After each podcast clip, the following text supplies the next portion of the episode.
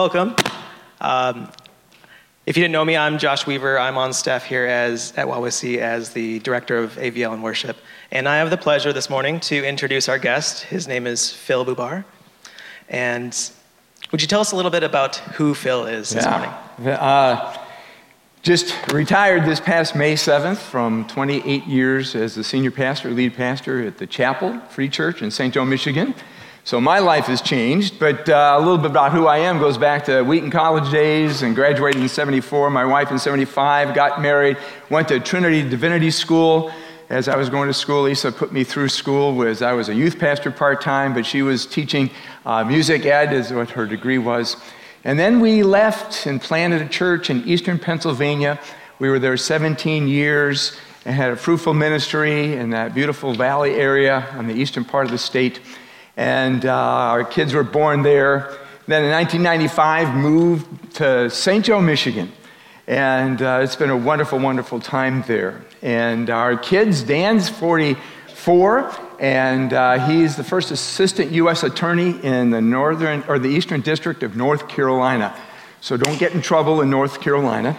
And uh, his wife uh, is in the upper group of management over at, at Advance Autos, so I buy all my supplies from that company. And they've got two great boys, a junior in high school and an eighth grader. Our daughter Rachel is uh, five years behind Joe, or Dan, married to Joe, and uh, she's a stay at home mom with homeschooling for the second year, praying for her. Uh, schools in Illinois where they are are not very spiritually healthy, and uh, so pray for her a lot. And uh, she's got, uh, they've got four wonderful kids. They'll be in seventh and fifth and third and second grade, and we're, or first grade, and we're happy for them.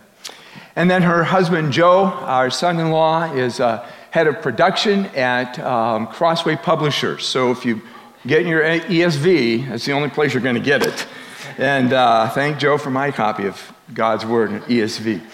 And uh, that's our kids, and we love what we do. My wife's a bassoonist by, as well, and she does a lot of that in uh, St. Joe area. Awesome. You said you recently retired. What probably is your favorite part about that new, new retirement from the full time pastoral yeah, ministry? Here it is. Best part of retirement is I lost the time pressure. Uh, as a pastor, staff, in your jobs in life, it's one project to another, to another, to, you know what? It's gone. I, if I don't get it done today, I can do it tomorrow. Doesn't work for your sermons on Sunday, but this week wasn't quite like that. But isn't that awesome? And that's the best part. Awesome. Well, uh, since you're a seasoned pastor, what would you say would be something you could give us as an encouragement for Wawasee Bible? Encouragement to you as a free church and right here is, and, and, and who, for all of us as believers, we got to stay in the Word of God, right? Our foundation has to be God's Word. We've got to be true it, to it, and in it, and live it, because that is the foundation that we build our lives. Which means we also have to be committed to the good news, the gospel of Jesus Christ, to live it out today more than ever before in the life that we see around us. So we make a difference for Christ's sake, living out the gospel as we take in God's Word regularly. Thank you. Thank you. You Phil. are welcome. Let's pray for Phil as uh, he comes and blesses us. Lord, we give you this morning. We thank you for the joy that you are in our lives. Holy Spirit, would you, through Phil, speak to us through your word and uh, mold us and shape us into who you want us to be. In Jesus' name, amen. Amen. Thanks so much. Would you welcome Phil?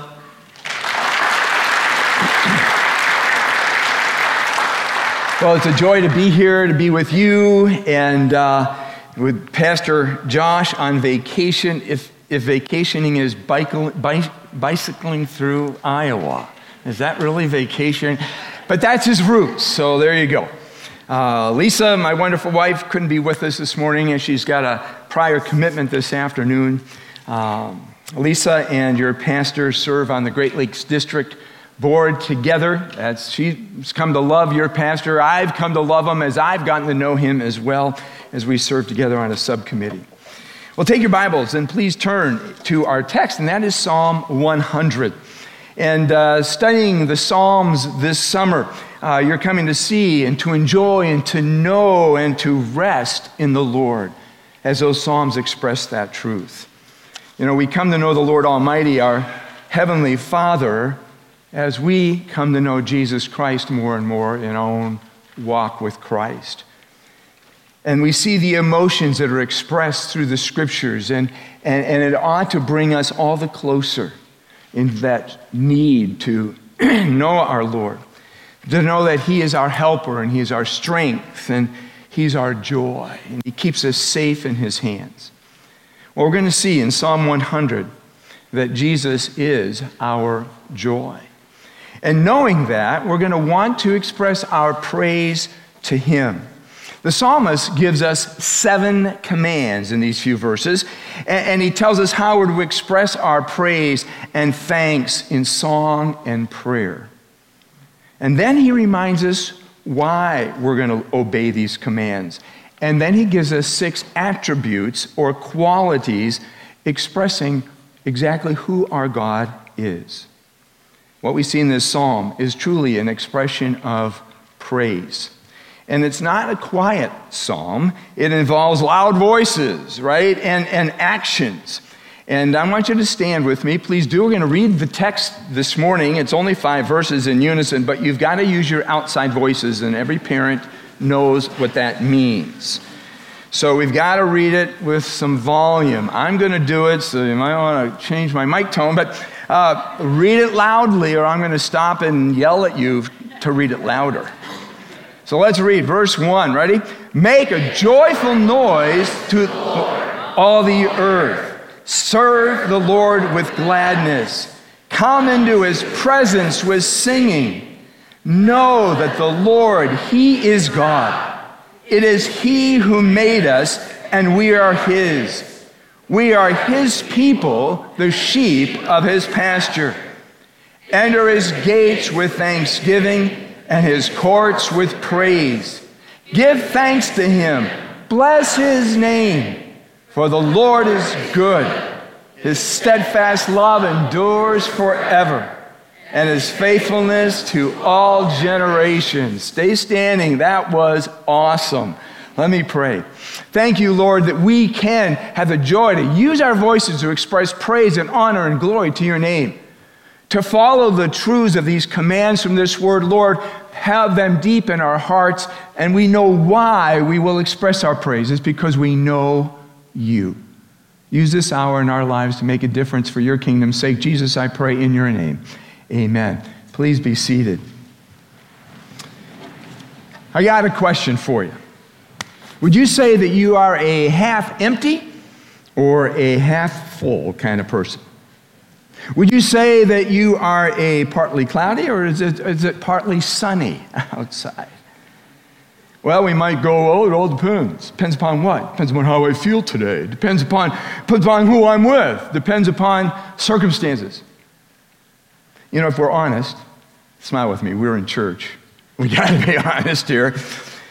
There's times when we're, we're both those. We're a half empty, we're half full kind of person, we're a sunny, cloudy person. It changes. Okay, biblically, let's think about this. Biblically, as believers in Jesus Christ, what are we to be? Think about it. Don't answer it out loud. I don't want you to be wrong. We're to be half full, right? We're to be half part sunny, right? Don't buy that story. That's not true. We're not to be part. No, we're supposed to be full. We're supposed to be sunny, period, right? I mean, what do we do with verses like Ephesians chapter 5 verse 18? Shouldn't we, can we be truly full all the time? And the answer is yes, as we allow the Holy Spirit to what? Fill us, control us. And that takes us living our lives totally surrendered to the Lord our God. Can we really have a heart that is continually filled with joy and thanksgiving and praise? Continually? Really? Paul gives us some tough verses, like in 1 Thessalonians chapter 5, where he says, Rejoice, what? Always. Are you kidding me? Give thanks in what? All circumstances. Can we do that? And that's what? God's will for us in Jesus, verse 16. James writes the same truth when he says, Count it all joy, my brothers, when you meet trials of various kinds. And why? Because God is at work in us, isn't He? For then we will be, what does He say? Perfect, complete, lacking nothing. We're going to be full. We're going to be sunny, and it doesn't matter what's happening outside. It doesn't matter what's happening in our lives. Paul wrote that in everything we're to give thanks. Where does that come from? It comes from a joy filled heart. We're praying to our Lord, to Him in all circumstances. It's true, biblically speaking, that in all things, the good and the bad, we're to sing, we're to speak, we're to praise, we're to give thanks, expressions of joy, because the Holy Spirit of God fills us as we surrender our heart to Him. That's the problem, isn't it? We know what our Lord has done for us. We do have the help of the Holy Spirit in all that we face. This Psalm 100 commands us to express a heart of joy to the Lord. And it will remind us why we're going to do that. What's your theme this summer? It's all about Jesus. Our lives have to be about Jesus, living for Him, being focused on Him. If we're going to live out Psalm 100, that's going to be true for us. Take your Bibles, turn to Psalm 93. And Psalm 93 through Psalm 100 has formed a little series which could be entitled, The Lord is King. Okay, now Psalm 100. And this becomes a grand conclusion, song and prayer of praise for this little section. The, these psalms celebrate the dominion of the Lord as it portrays God's kingship. He is king. Psalm 100 is entitled A Psalm for Giving Thanks. Most likely, it was written specifically for the thank offering. Leviticus chapter 7, verses 11 15 tells us about thank offerings, but so do some other Psalms. David wrote in Psalm 56, he says, I must perform uh, my vows to God. I will render thank offerings to you, for you have delivered my soul from death, yes, my feet from falling, that I may walk before God in the light of life. Psalm 107. we, we read, uh, as the psalmist says, then let them thank the Lord for his steadfast love, for the wondrous works to children of men. And let them offer sacrifices of thanksgiving and tell of the, his deeds in songs of joy.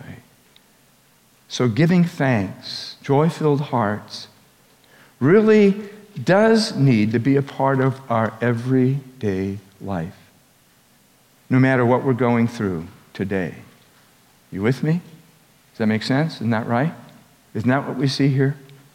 Psalm 100 is divided into two parts verses 1 to 3 and verse 4 and 5. And each section has, gives us a, a, a, a call to give thanks and then the reason why we'll give thanks. And, and instead of looking in those two portions, we're going to look at the commands and then the reasons.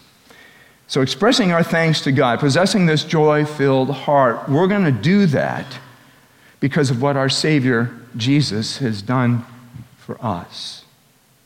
Right? And we're going to carry out what the psalmist tells us to do.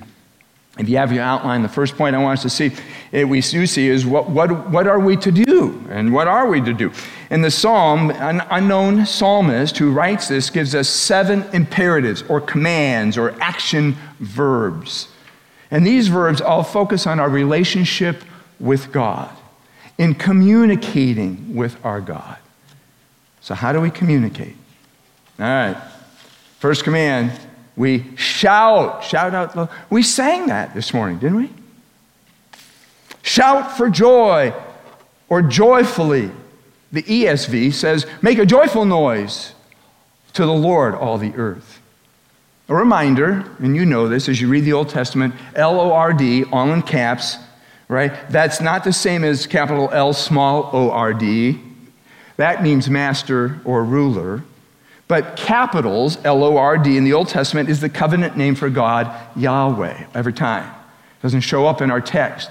When a Jew, Jewish Israelite would read the scriptures, they would never say Yahweh for fear they had sin in their life and would face the judgment of God. So they would substitute the word Adonai, Hebrew, for which means Lord. So instead of saying Yahweh, they would say Lord, and that's why it's captured that way, but in caps, it's always Yahweh.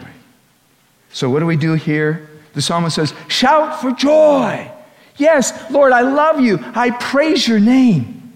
The Hebrew word for shout here is used to welcome a king into his capital or when the king takes his throne. But in the biblical usage, in the religious overtones for Israel, it was a part of their worship. And eh, this would be shouting, as in Psalm 47. Clap your hands. We tried to do that this morning. I helped a little bit, not very well. If I sing and clap, it gets off. So, but clap your hands, all people. Shout to God with loud songs of joy. That's what we're to do. Shout it out. So the psalmist is calling us worshipers to speak out, sing out loudly our praise, our thanks, our joy to give. You sang so well this morning. You read the scripture just as it was supposed to be. Shouting. Back in the day, our daughter Rachel in middle school played middle school basketball. And I had as many games as I could get to, I'd go to. I'd sit up in the bleachers and I would yell all the time, Way to go, Rachel! Great shot, great block, and oh, a good steal, whatever. And then in high school, she switched to women's tennis. And I've never been to a high school tennis match before, never. And, and I sat there, I used my Psalm 100 voice. Good shot, Rachel. Oh, that was in bounds. And in the very first match I went to, her coach came over to me. And she said, You can't shout. And I said, You can't shout? And I quoted Psalm 100 to her. no, I didn't do that. You can't shout. Okay, internal shouts. Good shot, Rachel. You and I, we go to events, sporting events, loud events. But you and I know we can't always, and we, you know, I, I, it's not my personality. I wouldn't be shouting out in here in this church. That's just not my personality. But, but in our hearts, we can always shout out our praise to you, Lord. I love you. Can't we? We got to. We've got to see that. Israel is commanded to make loud noises of praise out of a heart of joy. We also see who's to be involved in this vocal worship. And what does he say? The psalmist, all the earth. All the earth. Well, all the earth is not shouting out its praise to God. It doesn't know God. It doesn't know Yahweh. We're called upon, we as believers, to shout our joy to the Lord. What does that imply? It implies, again, that we have reasons to sing joy. We look at our world today, and there's plenty of reasons why people don't have joy, who don't know the Lord. From the struggles of drought or famine or floods or war to greed to, to selfishness in the governments of this world, there's no reason for the earth to shout joy. The majority of these people on earth have no relationship with the true and living God. The needs are great. People need to know Jesus as their Savior and Lord. The whole earth today is what, 7.9 billion people? Believe evangelicals estimated maybe to be 660 million people, but scattered among the world. And we, evangelical believers who know Jesus, we should be able to shout our praise to the Lord from every nation. And that is happening in our world today. The second command is serve the Lord with gladness. Serving is an act of worship, it's, it, it's used that way. It, what we do for the Lord is our worship of Him. So, how are we serving? Are we serving with a smile? Are we serving with gladness and joy? Uh, how do we, is that how we serve? Oh, Trisha. Is Trisha here? She's probably down with young people, children, children's ministry. Oh, Trisha. Uh, I've, you're asking me to serve in nursery on Labor Day? Are you kidding me? or do we go, Tricia, I would love to meet that need in nursery on Labor Day. I will be there. You can call me anytime. There's a difference between the two, and Tricia knows that too. We got to have a heart of joy. If you got a bad attitude, you know what? don't serve. Did I really say that? You know, I don't mean that. If you got a bad attitude, change your attitude. Change your attitude those leading in worship on stage, those working in a sound booth, getting that back together, some storms that went through, those of you who, who lead a small group, those of you who teach in Sunday school, those of you going to serve in vacation Bible school, and, and, and those who take a meal to others because there's need. And all that you do, we got to do it with a heart of joy and service because that's what our worship is. Serve the Lord with gladness. I'm happy to do that.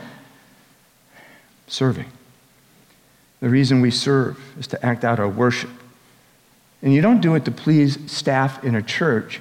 We do it as an act of sacrifice to the Lord. I will sacrifice with you, Lord, and serve. It's an attitude with joy in it. The third command is come, right? Same Hebrew word is used twice here, though translated differently. Verse 2, verse 4, come and enter, same Hebrew word. This third command, verse 2, we are commanded to come into the presence with joyful singing because of our interpersonal relationship with our God. We don't enter his presence with terror. No, we don't. We come into his presence with a joyful heart of song. Literally, we are called to come before his face. You think about it, we have an audience with the Lord Almighty. And we're, and we're going to come into his presence with a melancholy song. Do you sing a melancholy song? Probably too often. Oh Lord, I'm so sad and upset today. I can't believe it. I'm so tired. That's not going to cut it.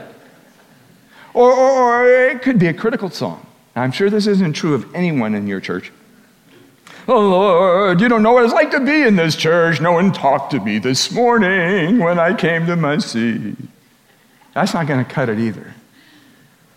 If we're walking through those doors into corporate worship, coming together in the very presence before the face of our God, we better be joyful of heart. That is commanded of us. Then sings my soul, my Savior God, to thee. What?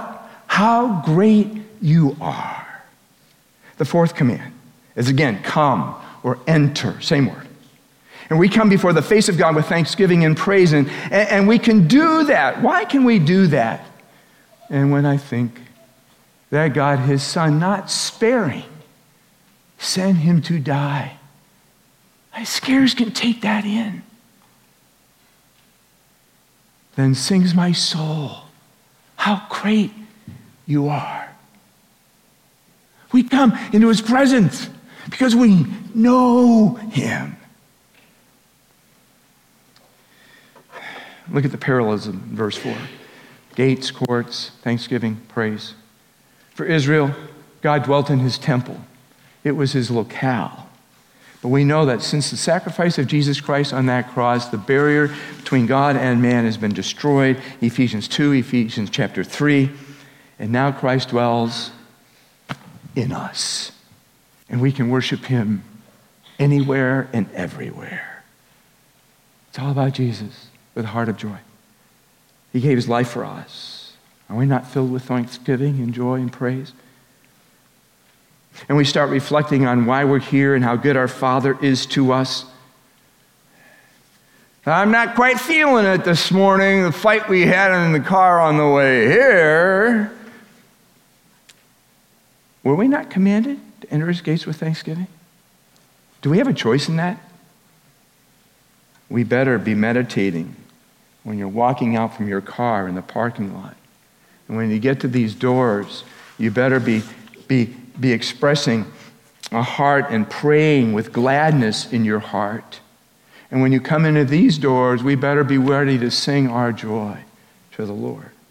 The fifth command, the end of verse 4, is to give thanks.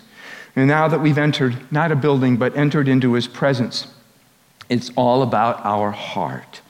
It's all about Jesus and what Jesus has done for us. we're commanded to speak out, Thank you, thank you, Jesus, thank you, thank you, Lord. And that needs to be on our lips, and it can be because it comes from a thankful heart. How's your heart? Think of what Christ has done for you. Think about his mercies and love and care. And we're thankful. And so we express our praise to God. We pray. We speak out loud or silently from our hearts, maybe in song, and it's communication with our wonderful Lord. We give our dollars, our, our offerings as a thank offering to the Lord. There's many ways to express thanks. We've got to do it because Jesus is our source of joy. The sixth command, the end of verse 4, it's, we're commanded to bless his name. That means speak well of the Lord. We're to express again through prayer, communication, our affection, our love that's from our heart to you, Jesus. I love you. How wonderful are your ways. Some application. Psalm 100. We see the call to worship. And our whole being is to be involved in our worship. Not just fall before Him, that's the literal meaning of the Hebrew word for worship, to fall flat before Him but in an active relationship with Him continually. There's no passiveness here. I mean, we've got these commands shout, serve, come with joyful song and thanksgiving. And then we're commanded to give thanks and give blessing, speaking well of God. I want us to see this. The psalm is all about our heart relationship with our Lord.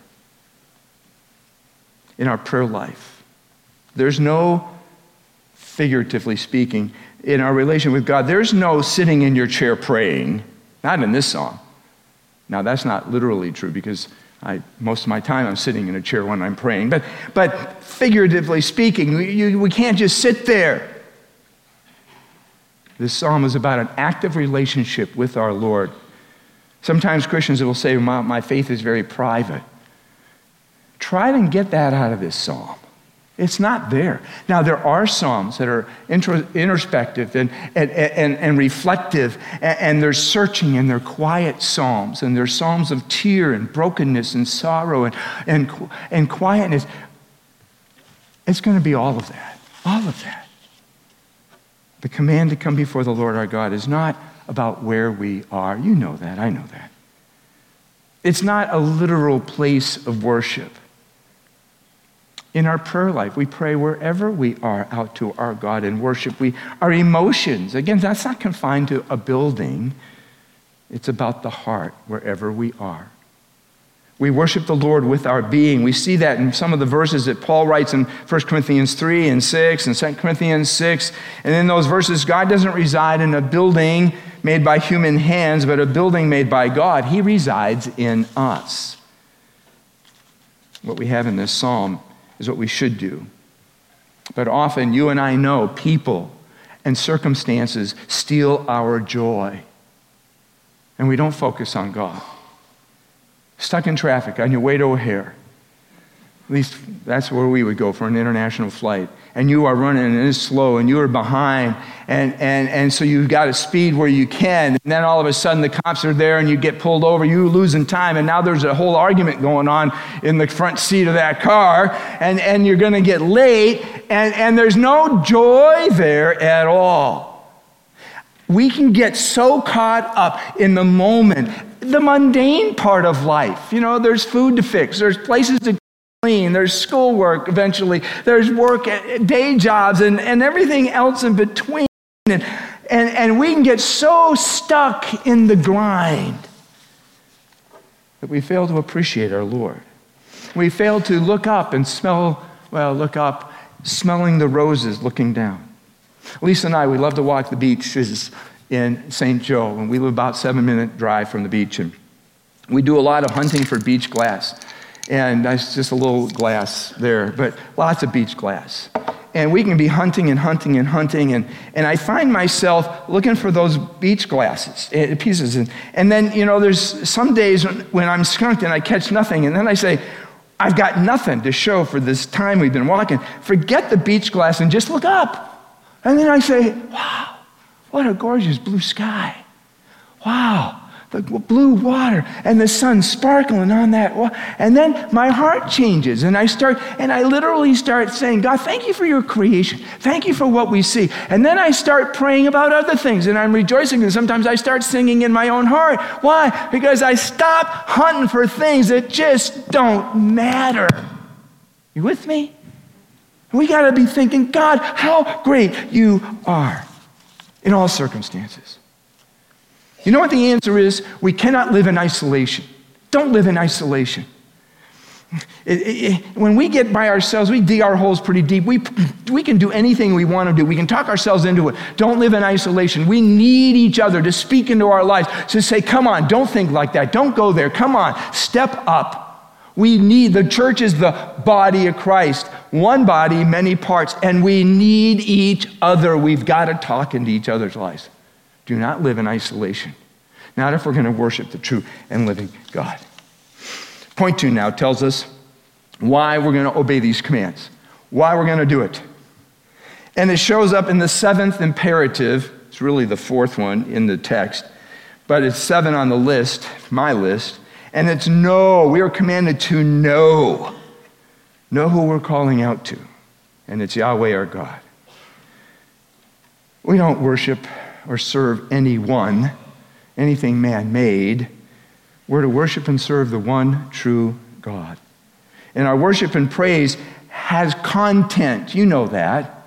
It's content. There's thick content there of who our God is. And, and, and Jesus said, You must worship in spirit and in truth. There is truth to know. We got to know that in our worship. And when we know Him, we'll praise Him. We bring Him honor and glory.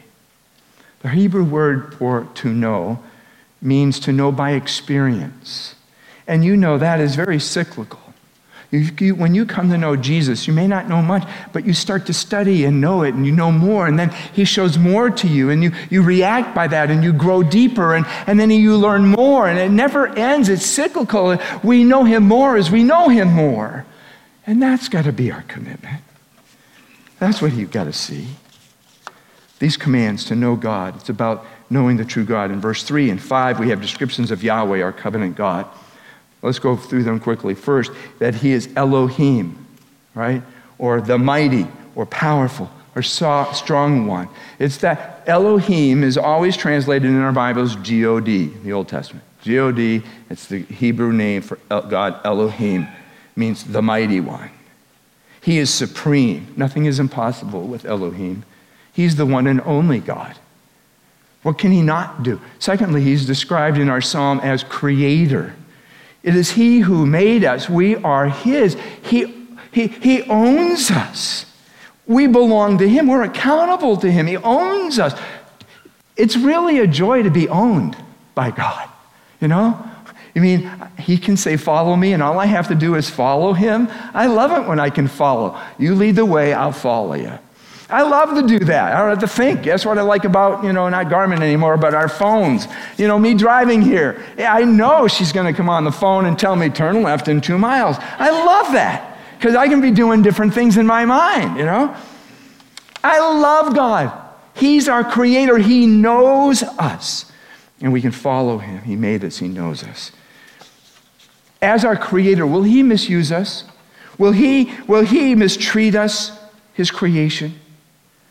Unfortunately, we, his children, do some pretty stupid things. But he owns us and he loves us and he'll also discipline us. Think of the confidence that has to give us to know that he is our creator. We're his.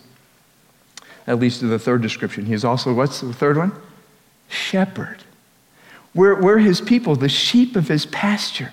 What do shepherds do? They, Psalm 23 was preached here, what, a week or so ago, or a few weeks, and he cares about our physical needs and emotional needs and spiritual needs, and he, he puts us where we need to be by the, the quiet waters. He puts us there. That's what the psalmist said, David wrote. And we know the good shepherd, as Jesus described himself. Look at John 10. Let, let's, let me read that. I am the good shepherd. The good shepherd lays down his life for the sheep. He who is a hired hand does not need a shepherd, who, who, who, and not a shepherd, who, who does not own the sheep, sees the wolf coming and leaves the sheep and flees, and the wolf snatches them and scatters them. He flees because he's a hired hand and cares nothing for the sheep. I am the good shepherd. I know my own, and my own know me. Just as the Father knows me, and I know the Father. I lay down my life for the sheep. That's our God. That's our shepherd. He loves you, He indwells you by His Spirit. He puts us in the right places. We're the sheep of His pasture. He cares for us so we can follow Him and know Him more. The fifth description He is good. He is good. That, you know, when something bad happens from our perspective, how do we react way too often? We say, I hear this all the time God, why did you do this to me? Why did you allow this to happen? You're the sovereign God. Why did you allow this to happen to me in my life? And people, I know too many, who get mad at God. Have you ever gotten mad at God? And, and we get mad at God because of what? The sin of others? Not God's sin. God doesn't sin. Because of the anger of others or their selfishness or their failure or cruelty. Or, or as his children, you know, we want our way and we don't care what God says. And out of our own sinfulness, we make choices and there's consequences. If we're living to, according to God's word, being filled with his spirit, we're going to know that he is good all the time. He is. We need to pray, Lord, what do I need to learn through this experience? What, what are you teaching me through this period? God has a purpose. Yes, and it includes hardship and pain and sorrow. We know that through the scriptures. But He is our good, good Father. He's not evil, not spiteful, hurtful. The question is can pain be good for us? And the answer is yes. Can pain, pain can be a warning. Have you ever touched a hot black burner that was just turned off and it's already dark? I did that once. That's a warning. Don't touch this. Don't put your hand there. Can, can pain be a wake up call so something worse doesn't happen? That happens to me. When I do marriage, marriage counseling, and I'm going, oh man, I don't want that to, oh, I don't want that to, oh, I don't want that to happen in my marriage. Aren't we glad that His love is unconditional? That He loves us, cares for us. That's the fifth one right? Loving. His love endures forever. Aren't we glad? Don't you love what Paul wrote to the Romans in Romans chapter 8 about the love of, of Christ? Who shall separate us from the love of Christ? Tribulation, distress, persecution, famine, nakedness, danger, sword.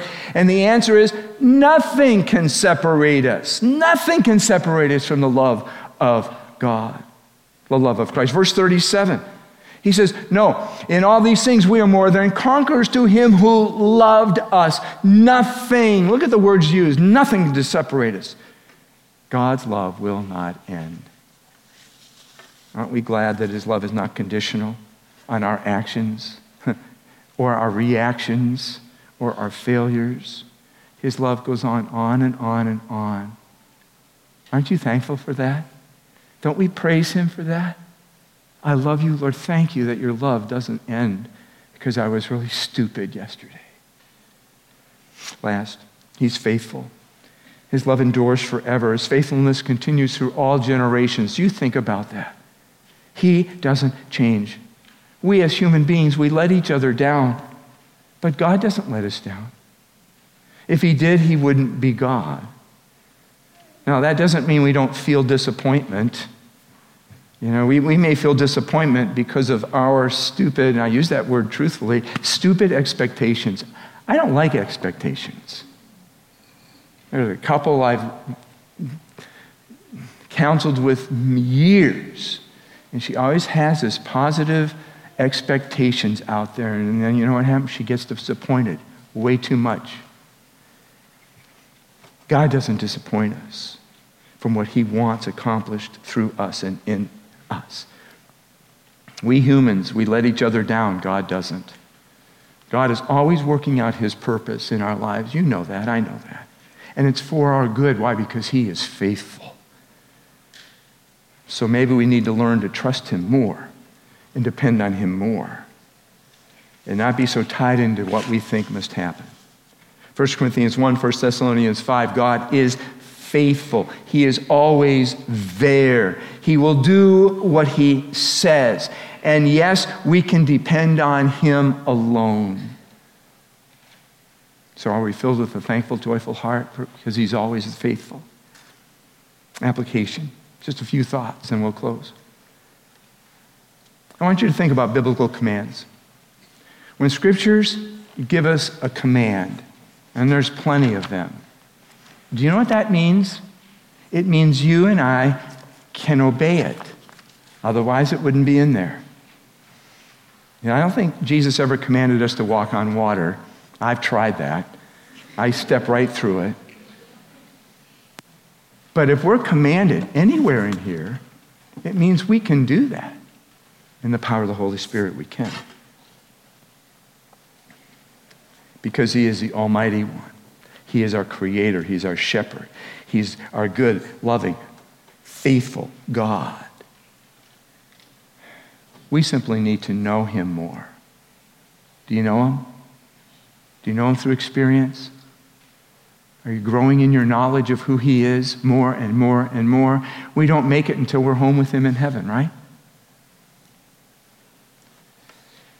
To think that we have the privilege to know this God. It's amazing. Close. You got a food for thoughts. I put some there for you to do. I'm just going to mention two of them. Two of the worst. Well, no, that's not true. One I think is really fun, and one that's the worst. Monday, tomorrow. I want you to simply think through scripturally of the attributes of God there Almighty, Creator, Shepherd, good, loving, faithful. From God's Word, write down one example of God as the Almighty.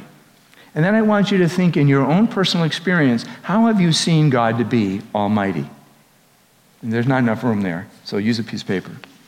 How, how have you seen in God's Word talking about Him as shepherd? Well, we know that. How have you seen him as your shepherd? How has he guided you? Do that. That, that I love that one. The one I don't like is what I wrote for Wednesday. And I was, I'm, I'm mean to myself as I am to you. And I ask you, I serve the Lord with gladness. That's what I want to pick on. What are three tasks you that dislike that you could now do with gladness of heart for the Lord? And I want you to think about it in terms of something at home, something at work or school. I know there's no school yet, so I don't know, pretend. And then something you could do at church that you really don't like to do, but you will do it with gladness. Let's pray. Heavenly Father, you know us. We are your sheep. You are faithful. We know you, revealed from your word. Father, I pray for these people. You're here this morning, heads bowed, Believers, you know him. Filled with thanksgiving and praise, you do love the Lord. And he is your shepherd. Think about that. He's your shepherd, he's your creator. You know his goodness in your life, don't you? You know his love and his faithfulness. You know that life is all about Jesus. I want you to take a moment right now and just praise him for one thing you've seen him work out in your life that is described by one of those traits. Just thank him for that in prayer.